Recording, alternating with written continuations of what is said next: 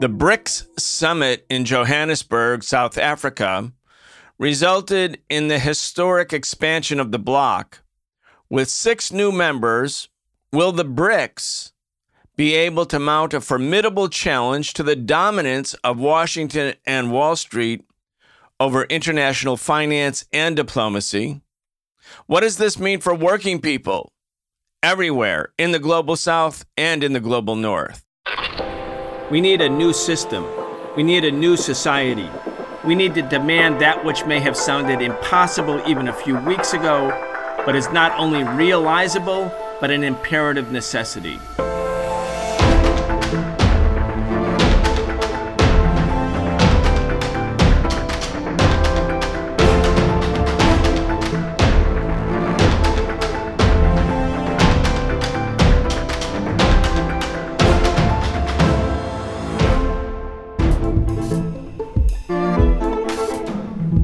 We are excited to have Professor Richard Wolff join us again for our regular weekly segment where we talk about the biggest stories related to the economy, the state of the working class, and the crimes of big business. I'm your host, Brian Becker. The Socialist Program brings you content multiple times each week thanks to the support of our patrons at patreon.com forward slash the Socialist Program. We appreciate all of your support and encourage you to become a patron today if you enjoy listening to this show. Richard Wolff is the co founder of the organization Democracy at Work, the author of many books, the latest being The Sickness is the System When Capitalism Fails to Save Us from Pandemics or Itself. You can check out all of his work at rdwolff.com. That's R D W O L F F.com. Professor Wolff, welcome back. Thank you, Brian. Glad to be here. Thank you. We, we told our audience last week when we were talking mainly about huge wave of defaults on car loans and what that might mean for the economy. At the very end, we started to talk about BRICS, which was just starting its meeting, its 15th summit in Johannesburg, South Africa. The topic on the agenda, and we mentioned it, but we didn't know what the outcome would be, is that a number of countries, a great number of countries, had applied to become BRICS members. And the outcome now is clear. Six new countries have been added to BRICS. And just for people who might be listening to this the first time, BRICS stands for Brazil, Russia, India, China, and South Africa. These are countries that have come together in spite of ideological and political differences, and in some cases, even territorial disputes. They've come together basically as an economic association, different from the United States led IMF or World Bank or the EU. The new countries are Saudi Arabia, Iran, Ethiopia, Egypt, Argentina, and the United Arab Emirates. So, Richard, Iran and Saudi Arabia have been basically at each other's throats for decades since the revolution in 1979 toppled the Shah in Iran. There's been overtures, and even the Chinese have been sort of mediating between the two countries. And it looks like there's some there was some diplomatic progress. Ethiopia is not technically in the Middle East, but it's right across the water there in the Horn of Africa. Egypt, part of Africa, but also the Middle East. And then the United Arab Emirates, another major oil producer. And then when you look at Latin America and the map, you see Argentina and Brazil, now both members of BRICS. When you look at a map of Latin America, of South America, Brazil and Argentina take up half that map. Anyway, Richard, we want to talk about the big picture here, the significance of this. Again, you know, 30 years ago, 33 years ago, what was called the Socialist Bloc, which was an alternative at that time to Western powers, collapsed. The Soviet Union collapsed.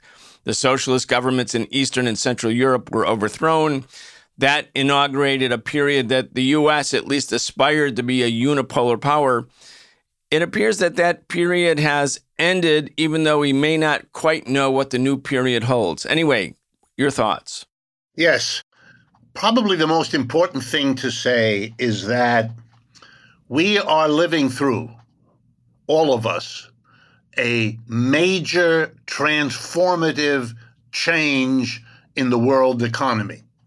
There is nothing more important, in my own opinion, to the future of all the parts of that world economy, including the United States, of course, than this shift in how that world economy is organized.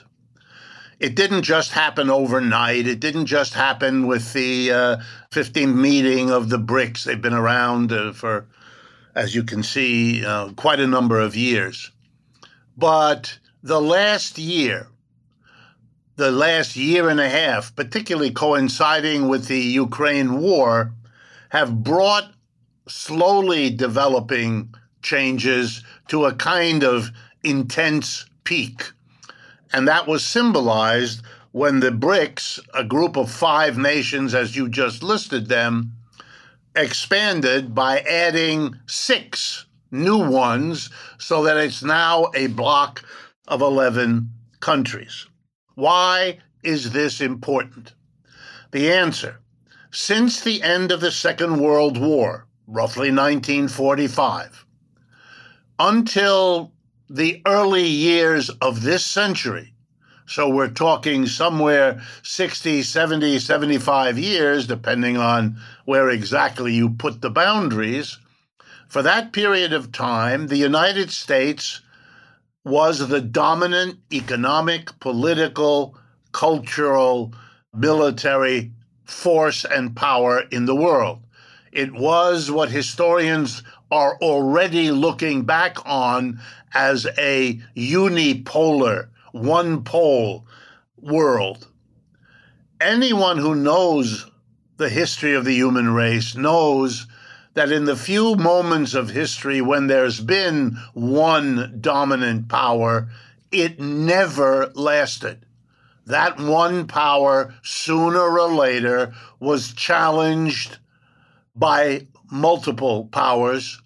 And it's also just as likely in each of those situations that you will find that over time, not only did the one dominant power lose its one dominant position, but it ended up, in most cases, being replaced by another different dominant power.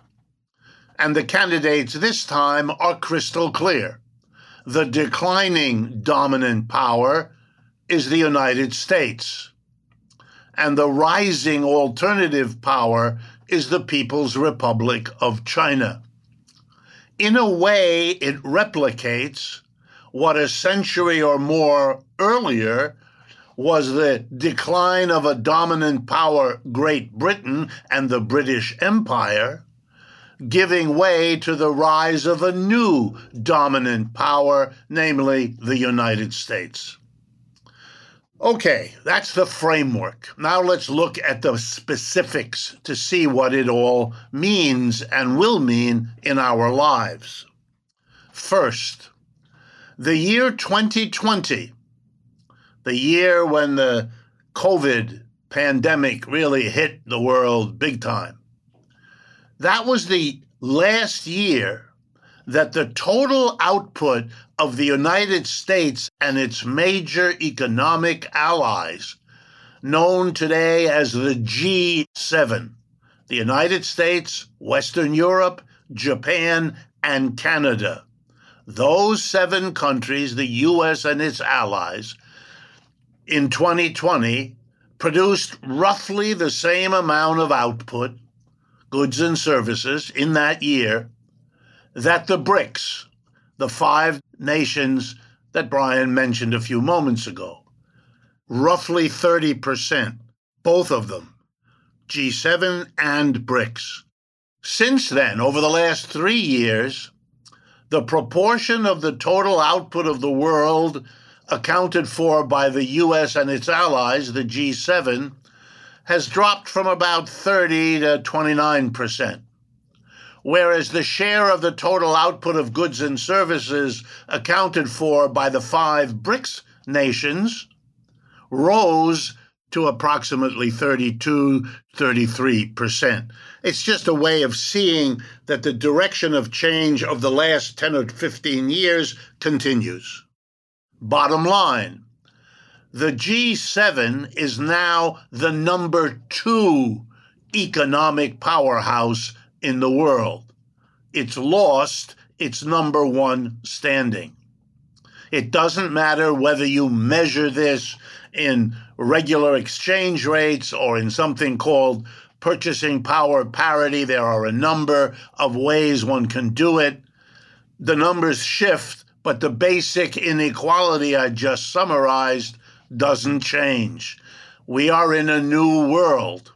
And this all happened before you add those six countries that Brian listed that are important, but particularly because three of them, Saudi Arabia, Iran, and the UAE, the United Arab Emirates, are among the 10 most important producers of oil in the world. And therefore, together with Russia, which is also a major player in the oil business, United States was so dominant over the last 75 years that buying and selling of oil, basic energy in this globe of ours, was conducted by every country in US dollars. That is no longer the case. No one can know how long and drawn out the decline of the United States may be.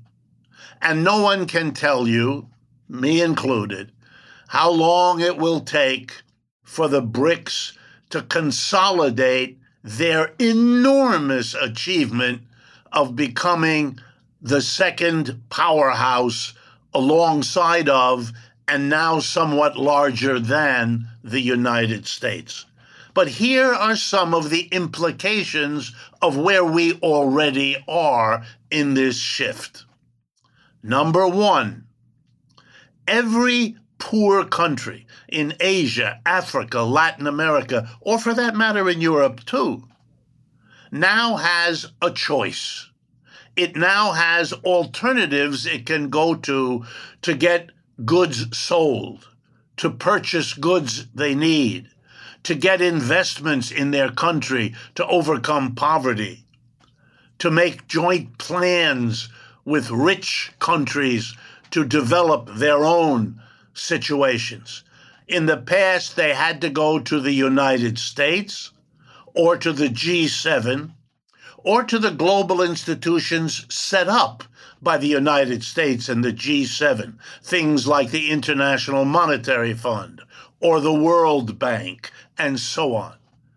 They can still do that, but they can also go to the People's Republic of China and the BRICS alliance, and they can seek better deals, better prices for what they sell, lower prices for what they buy better terms on getting investments in building the railroads, the harbors, the cities, and so on in their formerly poor countries. And they're going to play the two dominant blocs, G7 and BRICS, against one another. That has already begun, been going on for some years already. And the shift to the BRICS is already obvious and worth in the hundreds of billions of dollars. A second effect these countries want the benefits of trading in their own currencies. They do not want to constantly be dependent on the United States.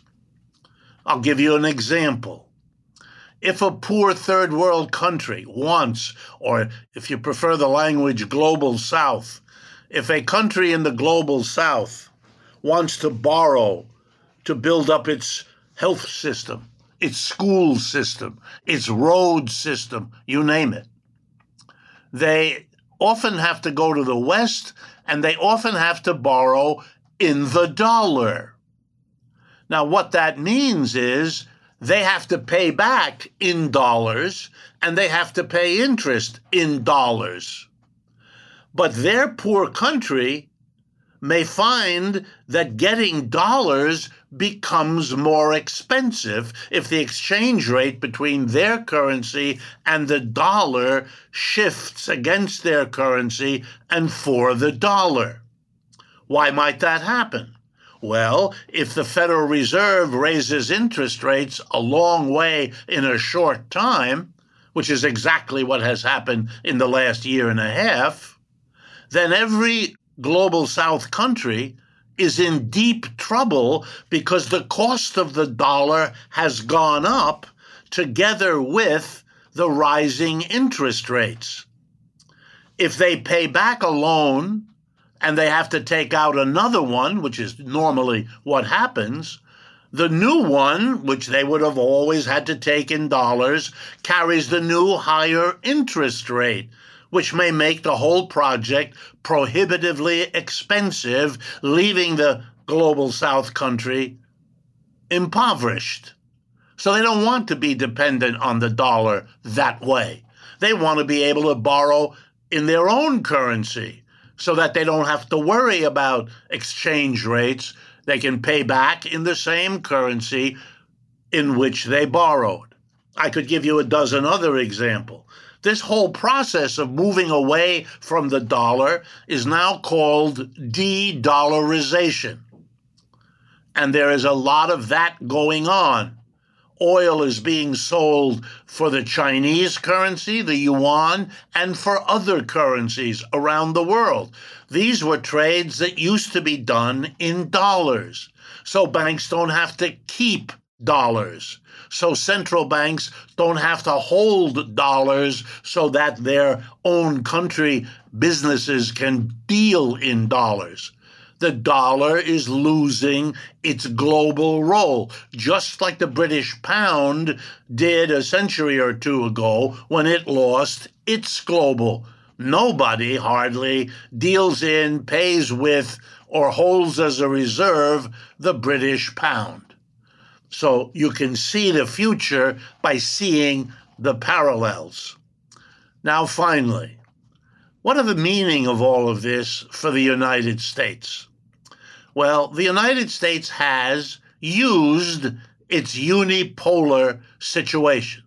World War II collapsed the Japanese competitors, collapsed the German and Italian competitors in Europe, and ended any chance the Soviet Union might have had, and it was a long shot at best, of becoming an economic competitor of the United States. It never was, and the countries that might have become so were wrecked in World War II. And that meant that over the last 75 years, the United States could do almost anything around the world. We have hundreds of military bases all over the world. No other country has anything like that. We are active traders, investors, lenders to virtually every country on earth. Americans are active there financially. Again, no other country has anything like that. And these connections gave the United States all kinds of advantages. They could charge higher prices because there were really no competitors. They could drive good bargains to lower the prices of what global south countries had to sell because nowhere else could buy what the Americans could buy, etc., etc. All of that is going away. It's already less than what it was. The United States has had to discover that global South countries, or wherever they are, countries that are small and poor, now can thumb their nose at the United States, and they're doing it. Vote against the United States in the United Nations, and they're doing it. The United States obviously imagined that when all of Europe and America would go against Russia in Ukraine in a war, that the Russian currency, the ruble, would collapse, the Russian economy would, in the words of our president, fall to its knees. That turned out to be wrong. That turned out to be a mistaken calculation.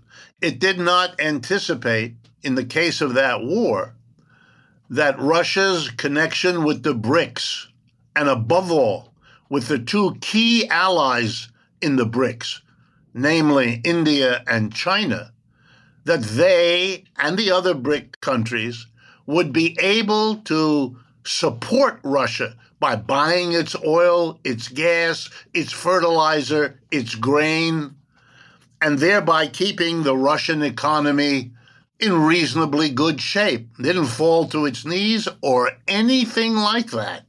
And the ruble didn't collapse. It went down for a while, then it went up, now it's down again. But these are gyrations that are not being driven by the war.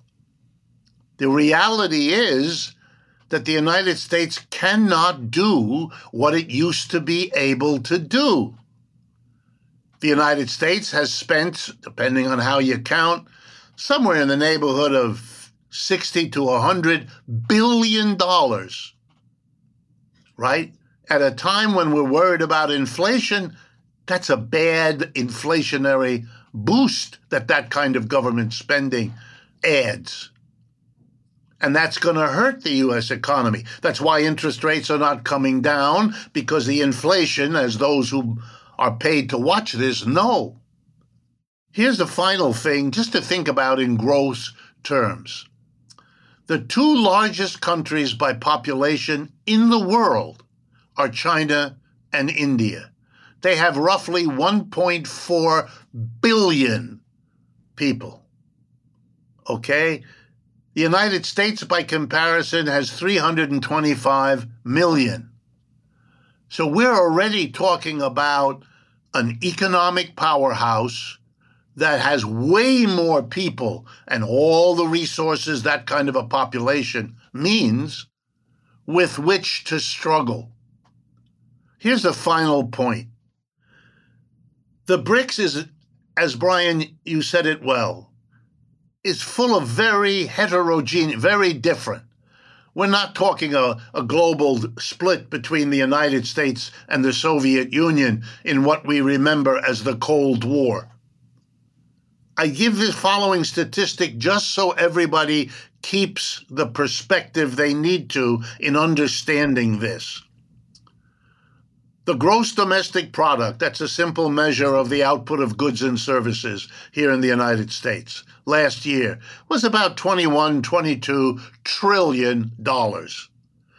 Over the same period of time, the GDP of Russia was one and a half trillion dollars. We are looking at a struggle, if we look at the United States and Russia, of David and Goliath, and you should be clear which is who. But everything changes with the BRICS.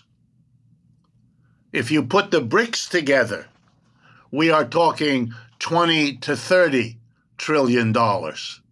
And that is where we are with the G7. So the direction of change is unmistakable relative decline of the United States and its allies, relative rise of the People's Republic of China and its allies.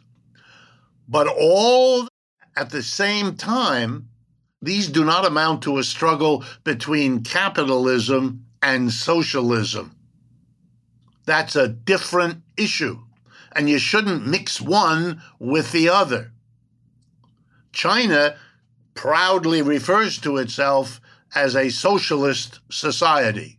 Saudi Arabia, also now in the BRICS, does not.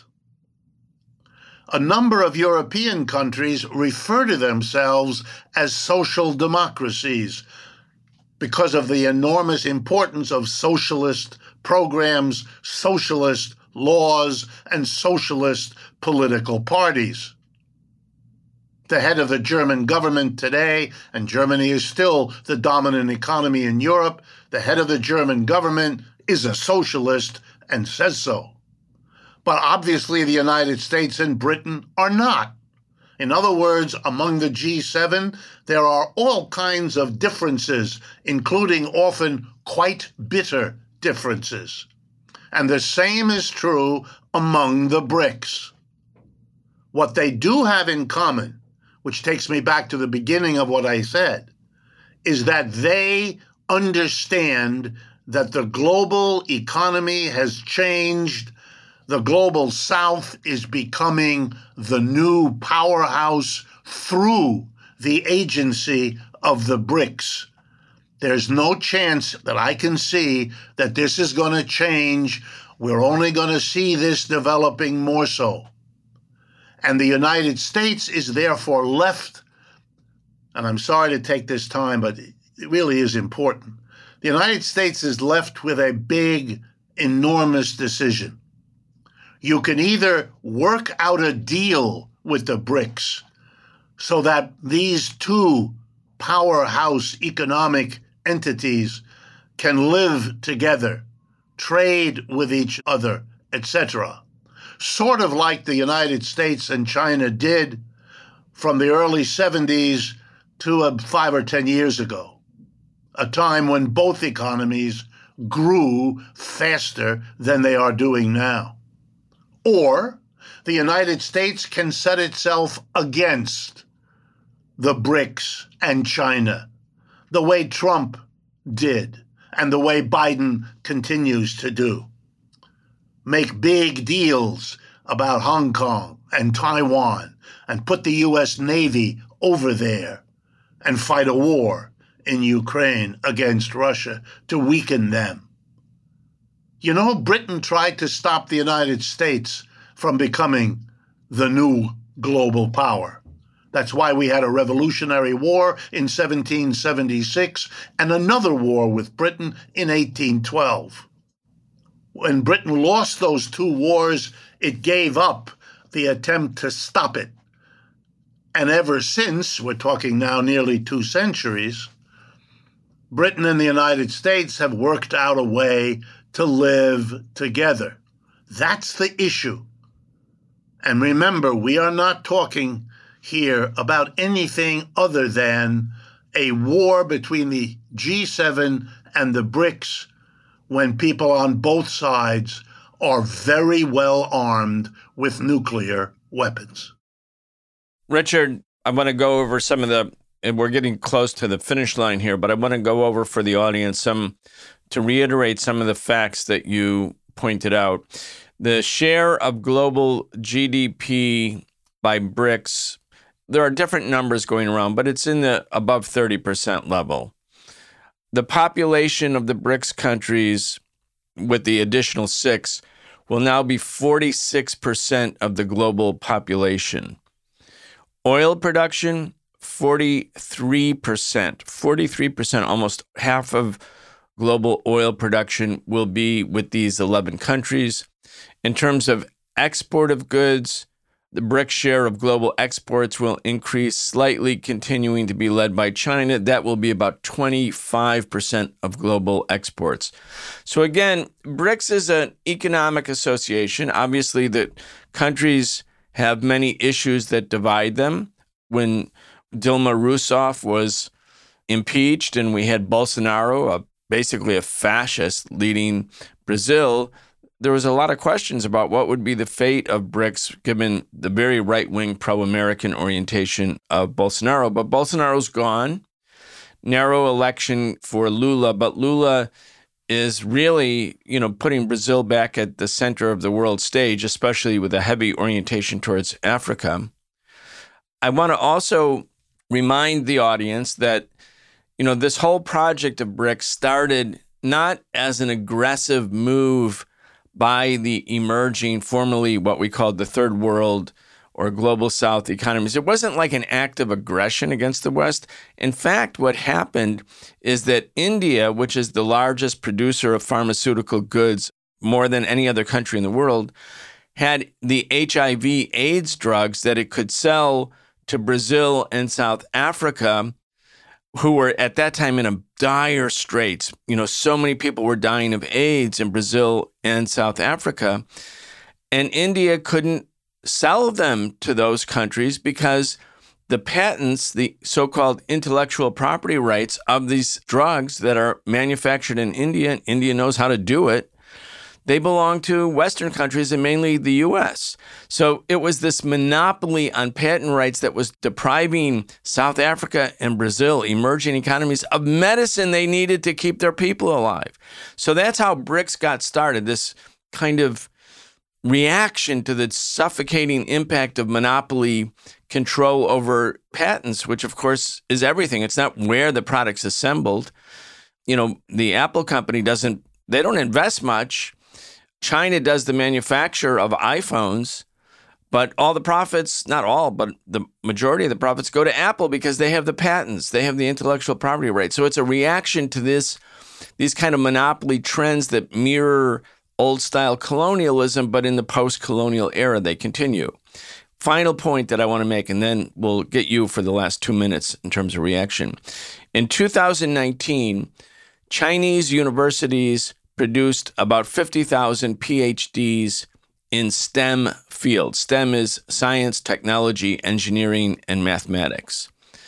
And the US produced 16,000 fewer STEM graduates at that time, 2019. That was 33,000. So 50,000 for China, 33,000 for the United States.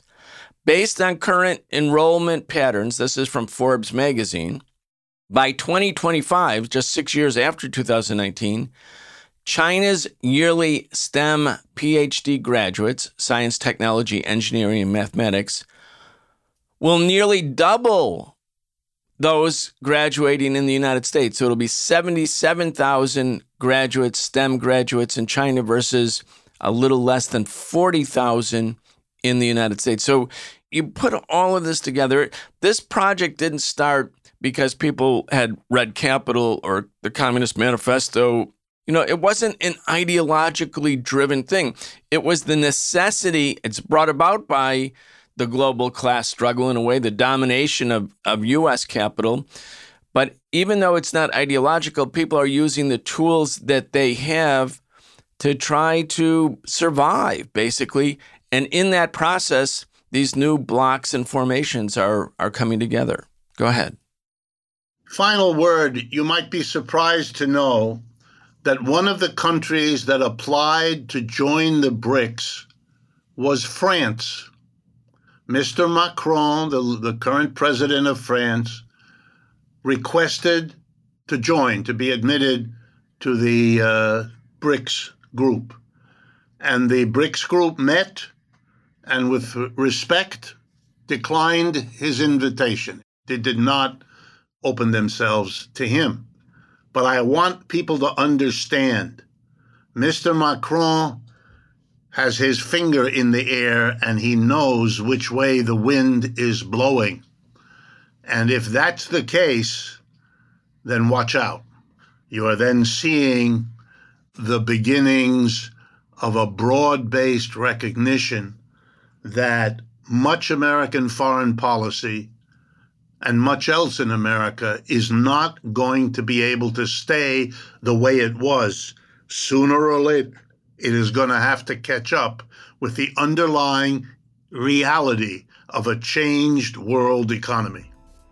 Richard Wolff is the co founder of the organization Democracy at Work. He's the author of many books, the latest being The Sickness is the System When Capitalism Fails to Save Us from Pandemics or Itself. Be sure to check out all of his work at rdwolff.com. That's R-D-W-O-L-F-F.com. You're listening to the Socialist Program. We'll be back tomorrow. You've been listening to the Socialist Program with Brian Becker, where we bring you news and views about the world for those who want to change it. If you enjoyed the show, subscribe on your favorite podcast app and follow us on Facebook, Twitter, and Instagram, and watch video episodes of our in depth show, The Real Story, every Wednesday at 7 p.m. Eastern on YouTube with our partner Breakthrough News. We can only continue our work bringing you high quality news, analysis, and history with the support of our listeners. Connect with us and become a patron at patreon.com slash the socialist program and receive an invitation to participate in an exclusive monthly seminar with Brian Becker.